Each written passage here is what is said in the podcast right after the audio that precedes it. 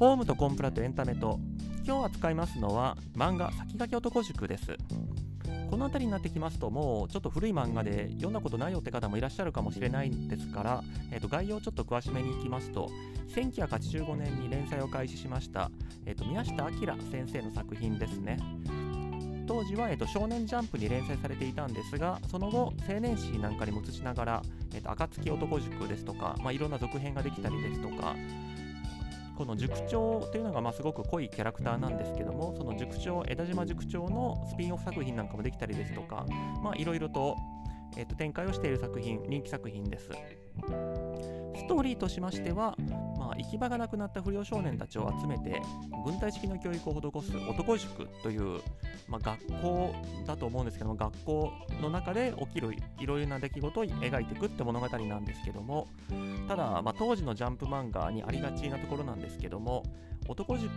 の生徒たち、まあ、塾生と呼びますけども塾生はなぜかわからないんですけどもその伝統的な憲法とかの達人がすごく多くてその男塾の内部で格闘大会を開いたりだとか男塾対他の格闘団体というか殺し屋集団とか、まあ、そういった者たちとトーナメント方式でバトルをしたりですとか、まあ、瞬く間にバトル漫画になっていくんですがあのこれも読んだことない方にはピンとこないかもしれないんですが昔の漫画ってまあ今に比べると設定なんかもざっくりだったり話展開ももうその場その場で決めていくようなワンピースなんかはもうすごい長期スパンでストーリーを考えてるって言いますけども男塾はどう見てもその場その場の勢いで決めてるようなものなんですがただ男塾はま当時の漫画の中でも特に設定というかストーリー展開が緩い大雑把な作品だなと思います。あとこれもちょっと有名な話としては作品の中でこの憲法の技は実在のこういうことを元にしてるんだだとか有名なこういう技ももともと中国憲法に由来するんだっていうようなことを説明してくれる民命書傍観という、えー、と本からの、えー、と出版社からの本が出典としてよく挙げられるんですけどもこれも当時の読者は気づいてなかったってことなんですが民命書傍観という、えー、出版社は存在しませんと。つまり作品中に出てくるコラムといいますかそういう豆知識えーと、作品内のキャラクターがしゃべるんじゃなくて作者が言ってるはずのその説明書きが全部嘘だったっていう、まあ、そういう遊びなんかもありましたね。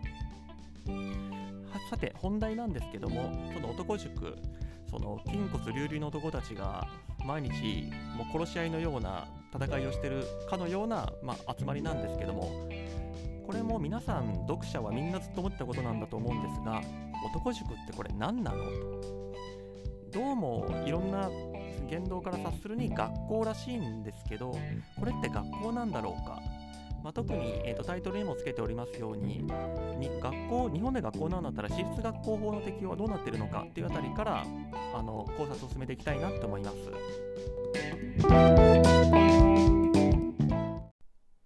では男塾がどういった団体であるのかっていうのを考えていきたいんですけどもじゃあ男塾自身は自分たちのことをどう認識しているのかっていうところなんですがこれは作中でたびたびあの真の男になる道をしている私塾であるというような言い方をしております。で別のところですとあの江戸時代から続く私塾の伝統があるっていうようなことを言っておりましてあただこれちょっと余談になってしまうんですけれどもなんか江戸時代から続いている私塾だって言ったりなんか別のところでは現在の塾長の枝島が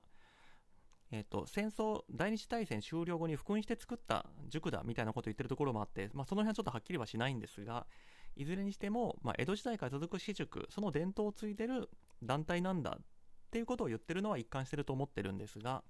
私塾とは何かと言いますと江戸時代の教育制度、まあ、江戸時代の教育機関の呼び名の一種なんですけども江戸時代えーと、侍はもちろんちゃんと学問をしてあの、まあ、役人今でいう役人ですのでそういうペーパーワークをできるようにならないといけないんですけども、そのためにはもちろん教育が必要なわけです。で、えーと、各藩、えーと、地方ごとのあの行政機関ですね、まあ、今風の言い方ですけども、各藩はそれぞれ、まあ、初等教育、中等教育なんかをする機関っていうのを持っておりまして、その学校のことを藩校と呼んでました。藩校に通う学生というか生徒は、まあ、その地域の侍ですね。侍の子供たちです。一方で、まあ、よく時代劇なんかでも名前が出てくる寺子屋っていうのは逆に庶民の子が行く教育機関のことです。えっ、ー、と、まあ、町人の子供なんかが行って、まそろばん読み書きなんかを習うっていうのが寺子屋ですね。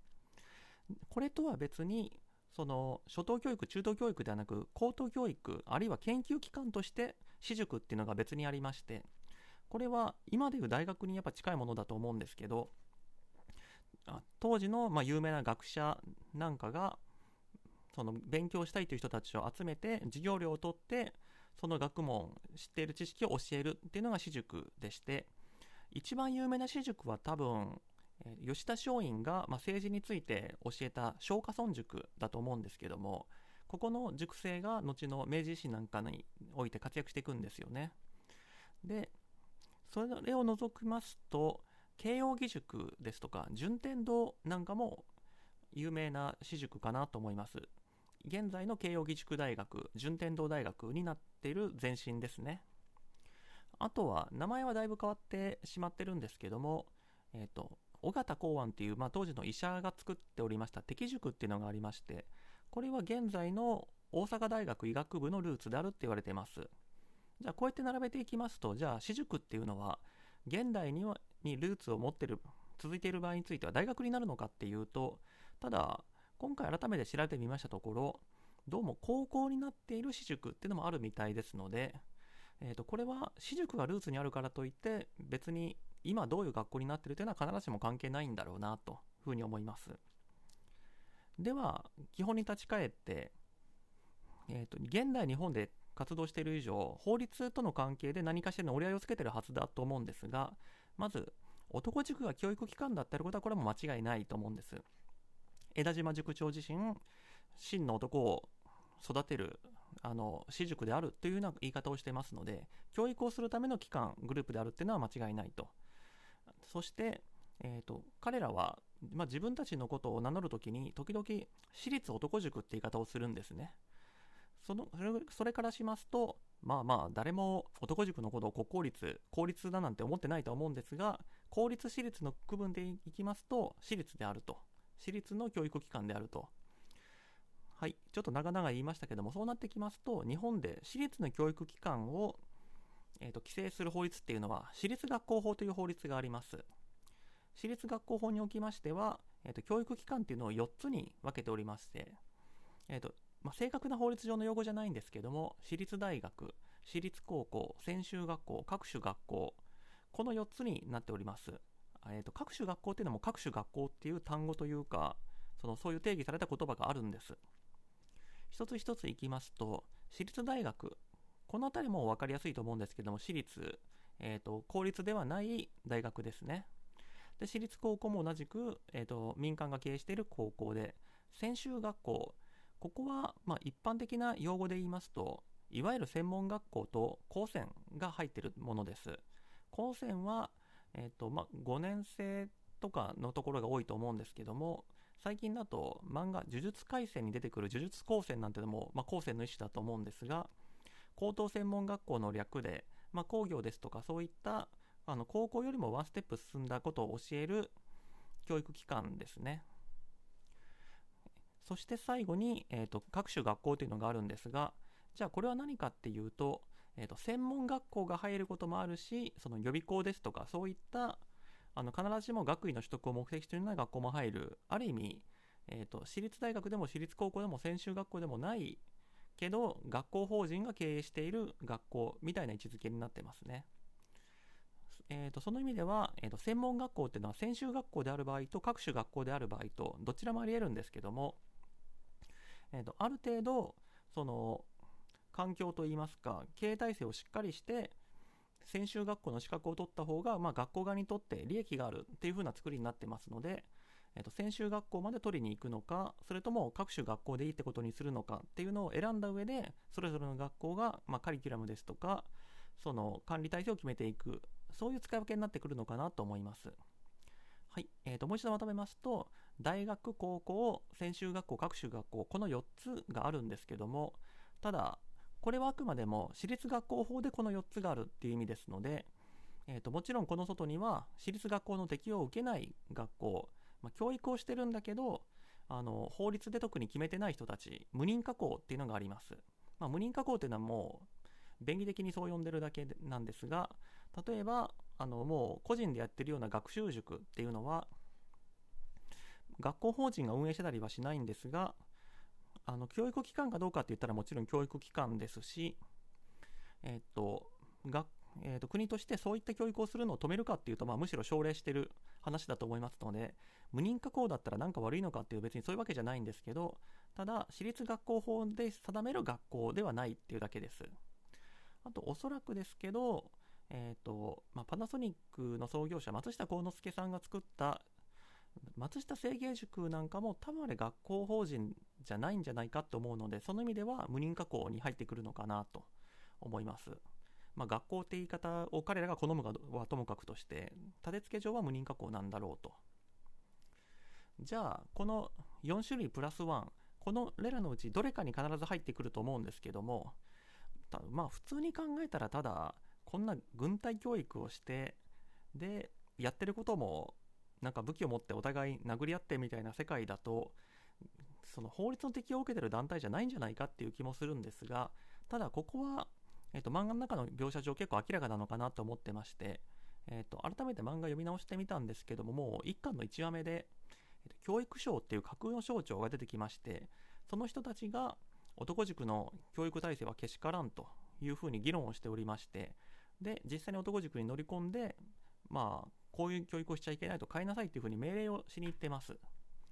教育省っていう省庁は実際には存在しないんですが、ただまあもちろん文部科学省、まあ、当時の呼び名ですと文部省のことだと思います。学校の所管をしている省庁なんですから。となってくると、まあ、教育省でも文科省でもいいんですけども、教育省庁が、監督をしている教育機関ってことは、これはもう間違いなく私立学校法の適用を受けてると思います。無認可校であったら別にどんなことをしようと、まあ、法に触れない限りは省庁として何も言う権利はないはずですし、えーと、私立学校の適用があるからその教育に関する省庁が口出ししてるんであってそうじゃなかったら単にあの生徒同士殴り合っちゃいけませんよって警察が出ていくとか、まあ、そういった話になるはずですので教育省が監督してるってことは私立学校法の適用があるはずだと。まあちょっと脇道かもですけどそうなってくると男塾っていうのは通称であって正式名称はじゃあ学校法人男塾男塾高等学校とか男塾専修学校とかそういう名前なんだなって思うとなんか感慨深いものはあるんですけどじゃあ、えーと、無認可校ではないと。となってくると私立大学私立高校専修学校各種学校どれかただ、まあ、これはもう直感的に皆さんもそう思われると思うんですけど大学なわけないだろうとえー、と実際漫画の中の記載を見ますと男塾の学生生徒っていうのは全国の高校から追い出された、まあ、不良ばかりであるっていうふうなことを書かれてますので高校から追い出されてるってことはもちろん、えー、と高卒になってないってことなので大学なはずがないと。男塾に入る前に、えー、と大検を取ってそれから入ってるそんなはずはないので少なくとも大学ではないと。となってくると高校専修学校各種学校になってくるんですがただこの3つについてはもうちょっとこれ以上は詰めきれないなというふうに思ってまして、えー、とこれらの認定を取るにはどうしたらいいかっていうともちろん高校であったらあの高校の教育要領に基づいたカリキュラムを組んで、えー、と現在であれば文科省の認可を取らないといけないですし、えー、とそれぞれの、ま重さというか教育上の位置づけに応じて役員を何人置きなさいですとかなんとか委員会を置きなさいですとか、まあ、最近日本大学で問題になっているような、まあ、そういったガバナンスを敷いたりですとかそういった準備が必要になってくるんですけどもただここは何ていうか男塾って初期はちょっとギャグ漫画っぽいところもあるせいかあの江田島塾長は簡単に警察官を丸め込んだりできるそういう対人スキルを持ってるようですしなんか他のところを見てるとその総理大臣と通貨だとかなんかそういった記載も出てくるのでそこの認可のところって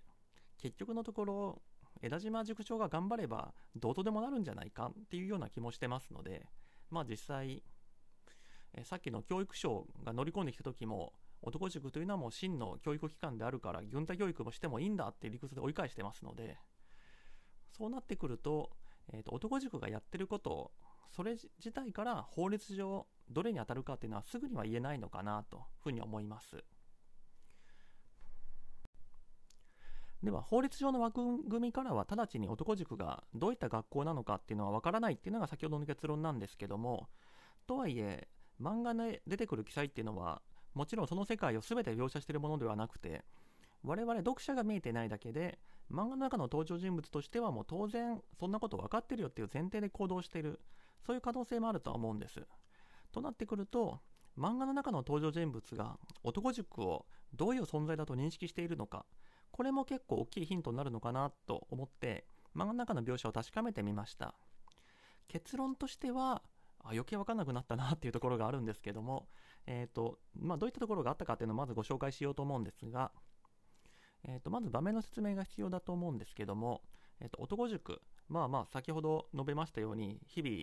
々殴り合ったり殺し合ったりみたいなことをしてる学校、まあ、少なく漫画読んでる限りはそんなところなんですけどもある時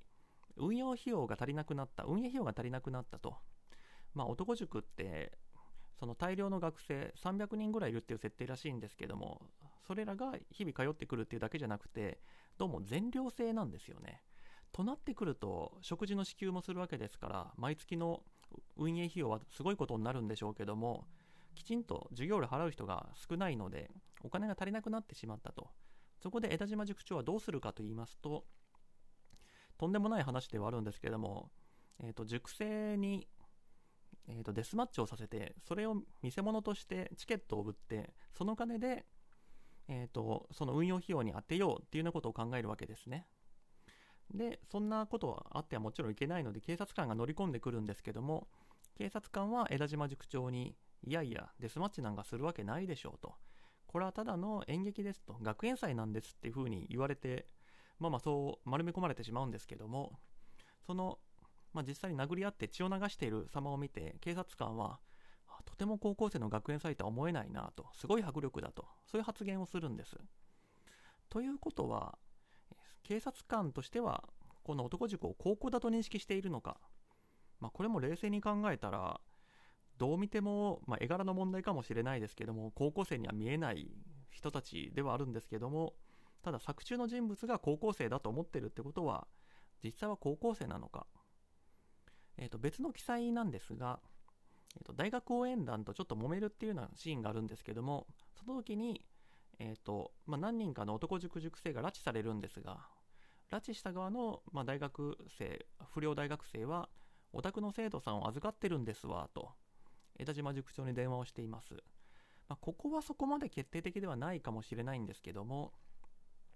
生徒っていうのは普通は、えーと大学生ではないもっと若い学生のことを指して生徒と呼びます。まあ、小学校、中学校、まあ、高校のことも生徒って呼ぶかなっていうところではあるんですけども、同じ大学生であれば、まあ、大学、学生さんと呼ぶんじゃないかと。これはまあその大学、不良大学生がどこまで考えてるかではあるんですけども、どうも中学、高校ぐらいを想定してるんであって、大学ではないだろうというのは先ほど申し上げたところなんですけども、専門学校であれば、まあ、年齢関係ないところが多いかと思いますので、えー、と高校卒業してから入る人っていうのも多いと思いますので、高校なのか、えー、と高校卒業した人たちがいてもおかしくない学校なのか、ここって大きな分かれ目だと思うんですけども、どうも警察官も大学応援団、不良大学生も高校生だと思ってるんじゃないかっていうのが、この2つの描写から読み取れます。一方で、これ結構大事な描写だと思ってるんですけども、まあ、男塾がそういったしごきをしてるっていうのを聞きつけて、米国海軍士官学校、まあ、通称アナポリスですね、そこからその日本の教育の仕組みを教えてほしいということで、交換留学生が来るっていうエピソードがあるんです。で、ここは米国海軍士官学校というのを何なのか調べてみたところ、まあ、文字通り、米国の海軍士官、まあ、幹部候補生となる、えーと軍人を育てる学校なんですけども、入学年齢、入学資格は17歳から23歳までとありました。で、えー、と資格としても、えー、と高卒以上というふうにありますので、明らかに、えー、と大学以上の教育機関なわけですね。17歳だったら違うじゃないかと思われるかもしれないですけども、えっと、アメリカは州にもよりますけども17歳であったらもう高校卒業している州も結構ありますので基本的には、えっと、日本でいう大学あるいはまあ大学卒業してから入る場合もあると思うんですけどもいずれにしても高校より1世代上の学校であると米国海軍士官学校というのは。じゃあ現実の米国海軍士官学校はどうなのかっていうのを調べてみましたところ、えっと、海上自衛隊の幹部候補生学校である、まあ、枝島校っていうところあの塾長と同じ名前なのは偶然ではなくここから取ったんだとは思うんですけどもそこと実際に交換留学をしてるってことになってるんですけども、えーと、海上自衛隊の幹部候補生の、えーと、養成校についてももちろん高卒以上の隊員が所属する学校ですのでやはり高校よりも一段上なんじゃないかと。もちろんそのアナポリス米国海軍士官学校の生徒学生たちが、まあ、幹部候補生たちが高校に留学してきてもいいんですけどもただ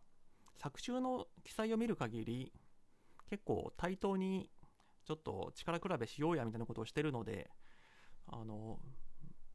まあ、軍人のそのオフィサー級っていうだけじゃなくて、まあ、実際5つも6つも年が上のやつがえーとまあ、現実の年は分からないですけども15歳とか16歳の子供を捕まえてちょっとボクシングしようかとか言ってるとしたらそれはやばいですよね。大人げなさすぎると言いますか。なので、えーと、高校よりも上の教育機関じゃないじゃないか。そう見えるのがここの、えーと、アナポリスとの交換留学の対象になってるってことですね。で次になんですがえー、とこれもすごく重要なエピソードで関東合学連という組織がいまして、まあ、これも漫画的なフィクションがすごく多いところで、まあ、ヤンキー漫画流星の時代なのである種のパロディーなのかもしれないんですけども関東合学連と言いますのは、まあ、関東一円を支配下に置いて、えー、とその地域にある学校を支配しているそういった統一組織であると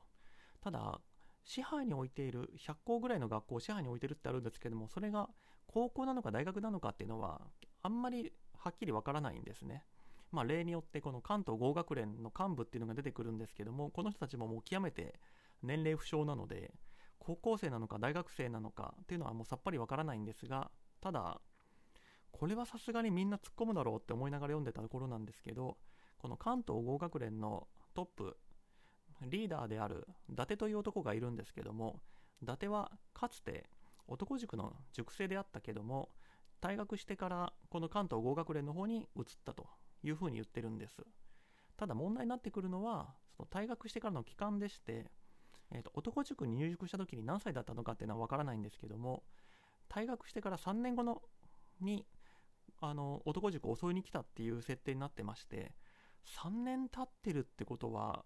明らかに高校のその終了期間を一周回っちゃってますのでとなってくるとやっぱり男塾は高校ではないんじゃないか。これもまあこの伊達の人間性に欠けたいところなんですけども例えば高校退学した人が3年後にやっぱりあの時恨みに思ってたから襲いに行くってなるかっていうとえ17歳で辞めた人が20歳になってから暴走族結成して高校襲いに行くかっていうといやそんな大人げないことやっぱりしないでしょうという気がするのでこの関東合学連のエピソードっていうのもやはり高校生、まあ、15歳から18歳ぐらいの人が集まってる組織を襲いに行ってるんじゃなくてもっと大人がいてもおかしくないグループそういう認識をしてるから、えっと、3年経ってから再び支配下だって言って襲いに来たっていうものなんじゃないかなというふうに思います。そして最後のエピソードっていうのが、えっと、男塾。この男塾と同等の学校っていうのが西にもあるんだと。あちょっと言い忘れてたんですけど、男塾はどうも東京にあるようだと。あの歩いて六本木に行ってるようなエピソードがありますので、それも割といいところにあるみたいなんですけども、東の男塾、西の風雲羅漢塾と呼ばれる学校があると。その風雲羅漢塾、ここと男塾でまあ、どちらが真の男を育てる教育機関なのか対決しようっていうようなエピソードが最後の方に出てくるんですね。でこの風雲羅漢塾っていうのがあのブレザーを着てネクタイをしてどう見ても高校の制服を着てるんですね。これ大学じゃないにしても専門学校でこのブレザーの制服は着ないだろうっていう気がするのでじゃあこれらがお互いに同等の教育機関だって思ってるってことは男塾もやはり高校相当っていうことなんだろうかっていうふうに思いかけたんですがただ、えー、とこの私一応順番を考えて喋ってはいるんですけども、えー、とこれは男塾が高校ではないっていう理由付けのところで話してるところなんですが、えー、と風雲羅漢塾そのそこの学生と男塾の学生で実際に対決するんですけども出てくる選手選手がいやあなたたち高校生じゃないですよねっていう人たちばかりなんですね。えー、とまず相撲対決をしますっていうところで、えー、と全日本学生相撲選手権の3年連続チャンピオンというやつが出てくるんですけども、えー、と学生相撲っていうのは、えー、と改めて調べてみたんですけどもやっぱり大学生の大会なのでしかも3年連続チャンピオンってことはまあ3年生なのか4年生なのかなのでストレートだったとしても21とか22のものであると。あと国体優勝した長距離ランナーっていうのも出てくるんですけども、えーと、これも現実世界で言うと,、えーと、男性と女性でアスリートはそれぞれ成長の速度が違うので女性のアスリートであったら高校生ぐらいでも国体優勝することあるかもしれないですけど、えーと、男性のアスリートで高校生っていうのはちょっとないですね。大学生でもかなり早熟な選手だなというところがありますのでやはりここもえーと、大学あるいまあ、少なくとも高校より上の教育機関なんだろうと。そうなってくるとまあまああのそれだけ優秀な学生たちがなんでその風雲羅漢塾というところに毎日帰ってるのかわからないですけど風雲羅漢塾っていうのもやはり高校卒業以上の人たち高校卒業した後の人たちが行く学校なんじゃないかと思いますのでそうなってくるとやっぱり男塾っていうのは高校よりも上のえー、と学歴、年齢なんじゃないかっていうところが伺われるかなと思います。先ほどは周囲の評価から男塾が作品内でどういった団体として扱われているのかってところから探っていこうとしたんですけども、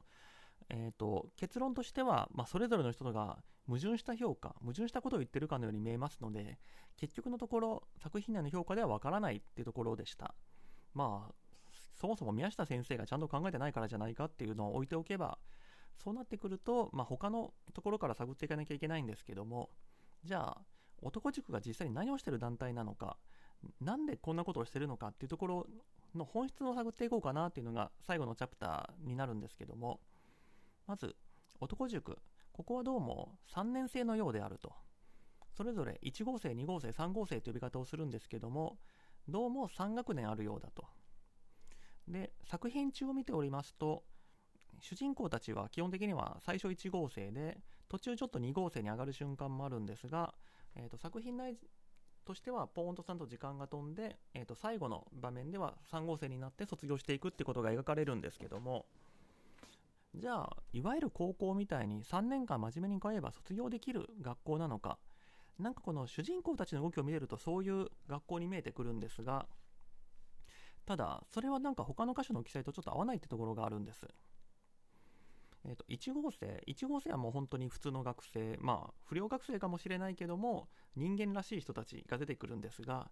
2号生になってくるとこの人たちんちょっとヤクザじゃないのみたいな人が増えてくるんですがそれでもまあまあ男塾で1年間揉まれたらこういう風になるのかなっていうところもありますので、えー、と2号生についてもまあ1号生の1年後なんだろうっていうのは分からなくはないんですけども3号生3号生がもう完全に謎の集団でしてもうなんか男塾の廊下にずっと座っててそこにを通る人がこの道を通る資格があるか確かめるみたいなもう人間っていうか1000人じゃないかみたいな人が出てきますし他の連中も明らかに学生の年齢じゃないしなんかわけのわからない国の憲法をマスターしてるみたいな連中ばっかり出てきてやこの人たちはここで3年間学ぼうとしてきてるんじゃないよなっていうのをプンプンに合わせる怪しい連中がいっぱいいるんですね。その怪しい連中の中でもトップクラスに怪しいのがやはり3号生このリーダー、まあ、作中では筆頭と呼んでるんですけども3号生筆頭の大豪院邪気という男でして邪気というのはもう本当にその通り邪悪な鬼と書いて邪気でして本名じゃないのかもしれないですけど親は何を考えてこんな名前つけたんだっていう気はするんですが、まあ、本名じゃないなら本名じゃないでそのその中二病選手はセンスはどうなんだっていうところはあるんですけどまあまあいずれにしてもこの大豪院邪気という男はまあわけのわからない憲法をいっぱいマスターしてることにかけては男塾3号生の中でも特にすごい男ですし特にすごいなというのがなんとこの男は男塾で10年以上も帝王として君臨しているというんです。帝王として君臨しているって言葉の意味はよくわからないですがただ少なくとも10年男塾に在籍しているっていうのはこれはもうとんでもないことだなと思ってまして。仮に来た時15歳中学卒業してすぐに来たとしても少なくとも25歳なのかと。まあまあ漫画の描写見てると25歳でも若すぎる貫禄を持った男ではあるんですけども。ただ10年以上いるということは、まあ、当たり前ですけど3年では卒業してないってことですよね。つまりさっきの、えーと、主人公たちがおそらく3年でスーッと卒業していったんだろうってことと比較しますと,、えーとこの3号生この一定の数の者たちはどうも留年してるのが何なのかわからないですけどずっと男塾にとどまることを選択しているようだと。そういう人たちがいるようだってことです。でここについてはあの別の記載からもそうじゃないかなとうすうす思ってたところがありましてあの人数なんです。えっと先ほどに述べましたあの男塾っていうのがどういった教育機関なのかっていうのは教育省の人たちがまあ独り言的に説明してくれてるんですけども3学年で300人ほどの学生がいるとそういうふうに言っております。ただ、えー、と1号生1号生はまあ学校っぽい描写が多い人たちなので全員集合の場面がよく出てくるんですけどもこれを見る限りどうも60人とか70人ぐらいしかいないような気がするんですある整列シーンをはじめ、えー、と数えましたところ、えー、と8列 ×8 人で並んでましたので、まあ、まあたまたまその時いないやつがちょっといたとしても70は超えないだろうととなってくると、えー、と仮に2号生も同じ人数、70、70だとした場合、3号生に160人残ってることになると。えー、と、頭が重い作りなんですね。となってくると、やはりストレートで卒業していくやつと、ずっと男塾に残っていくやつ、この2つに分かれるんじゃないかと。じゃあ、男塾に残ったやつは何をしてるのかというと、これも作中の記載を見ておりますと、どうも構想をしてるようだと。まあ、先ほどの関東合学連の話ともつながってくると思うんですがなんかトラックの2台に乗ってあの他の地域の学校と殴り合いというか殺し合いというかそういうのを知ってるんだっていうような記載がありますので、えーと、そういったことに忙しいので出席日数が足りなくて卒業できないのかもはや男塾っていうのは出席日数とかそういうものではなくその人たちはもうそういう戦闘要員としているので卒業するとかしないの枠から外れてるのかその辺りはちょっとよくわからないんですけどもただ、えーと、基本的にはこの男塾っていうのは枝島塾長の意向でどうとでもなる集団ですので枝島塾長としてはその大豪院邪気であろうと追い出そうと思ったら追い出せる大豪院邪気としても枝島塾長のことは尊敬しているようですので塾長にそろそろお前邪魔なんだけどって言われたら出てかなきゃいけないわけにはいかないと思いますのでとなってくるとえー、と3号生がずっと黙ってるっていうのも男塾として認めてる塾長が認めてるってことだと思いますのでやはり男塾の経営戦略として3号生たちは残って何かをしてるってことだと思うんです。ここでやはり引っかかってくるのがあの途中の学園祭っていうそこでデスマッチをして活動資金を集めているってところなんですけどもここはやはりえーと、枝島塾長によりますと、まあ、ほとんど誰も授業料を払ってないってことですので、普段の活動資金、まあ、特に全寮制なので、300人の飯を食わさなきゃいけないと。その資金って結構膨大だと思うんです。その1回たまに何かそのデスマッチ的なことをやって資金を集めるだけでは到底足りるものではなくて継続的に恒常的にお金を集める手段があるんじゃないかとで一方でその何十年もその組織に残ってで武器を使った戦いが得意ででトラックで移動して構想してる人たちがいるってことはこれはやはりその人たち3号生がお金を集めてきてるんじゃないかと。その学校他の学校を制圧して何をするのかっていうと、まあ、諸場代というのか何というのかわからないですけどもその男塾としての運用運営資金活動資金を3号生が集めてる。だからその人たちは、えーと、ずっと男塾にいても文句言われないというかむしろいてくれってことになってるんじゃないか。なんかそういうグループなんじゃないかっていう気がするんです。つまり、えーと、外に出てって卒業してその男塾と名声を高めるような、まあ、優秀な層、えーと社会に出て優秀な層についてはそのまま男塾を卒業してもらって格闘は強いんだけどそういう社会的合成が弱そうな人たちは男塾に残ってそういう暴力的な活動を持って男塾の運営資金を集めてもらう。で男塾はその素行が悪い人たちも全部受け入れるしその衣食住の面倒も見るけど、えーと、そういった、まあ、資金暴力的な資金集めみたいなものも、まあ、必要があったら遠慮なく借り出される。そういう団体が男塾なんじゃないかと。ただ、えーと武器を集めて構想に行って金を集めてくる団体って何なのかっていうとそれは暴力団ですよね。うん。となってくると、まあ、学校法人資格を持ってるかもしれないし高校なのかそれとも、えー、と何らかの専門学校なのかもしれないですけどもそれはもういわゆる世を忍ぶ仮の姿で実態としては、えー、と全国全国からその社会からつまはじきにされた若者を集めてしごいてその塾のやり方に精神を染め上げて暴力的な活動をさせて資金を集めてくるっていう人たちこれはもうまごうことなき暴力団であって、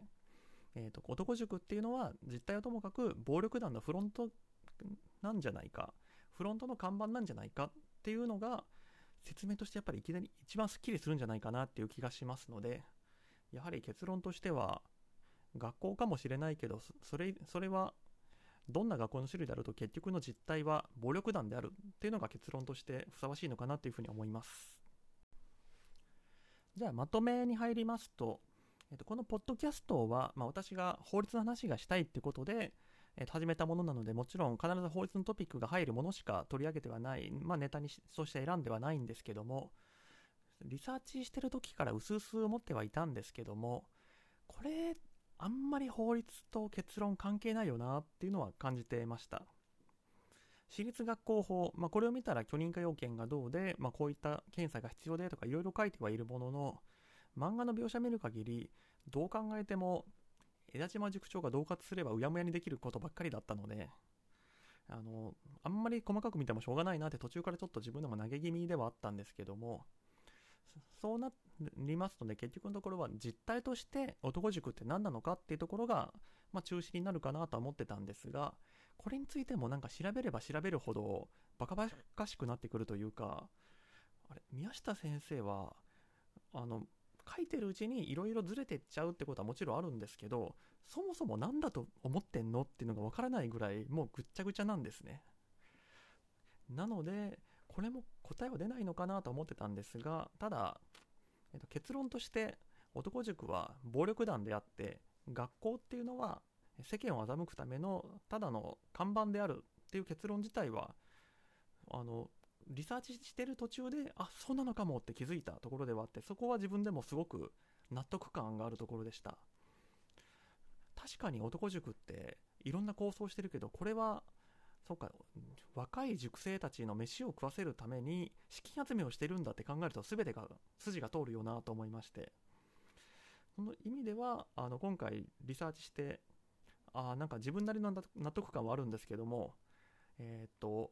ただこの手のこの団体って結局何なんだろうってネタは今後も、えー、っとネタとして取り上げるかもしれないんですけども全てあ暴力団だって結論になったんじゃないかっていうことはちょっと危惧してるところでして、そこはなんかネタが被らないようにっていうのを考えていくとなかなか最初にちょっと面倒くさい結論出しちゃったなっていうところにふうには思っております。はい。では、えっ、ー、と、長々と喋ってしまいましたけども、あの皆様お楽しみいただけたら幸いです。あの、ご聞きいただきありがとうございました。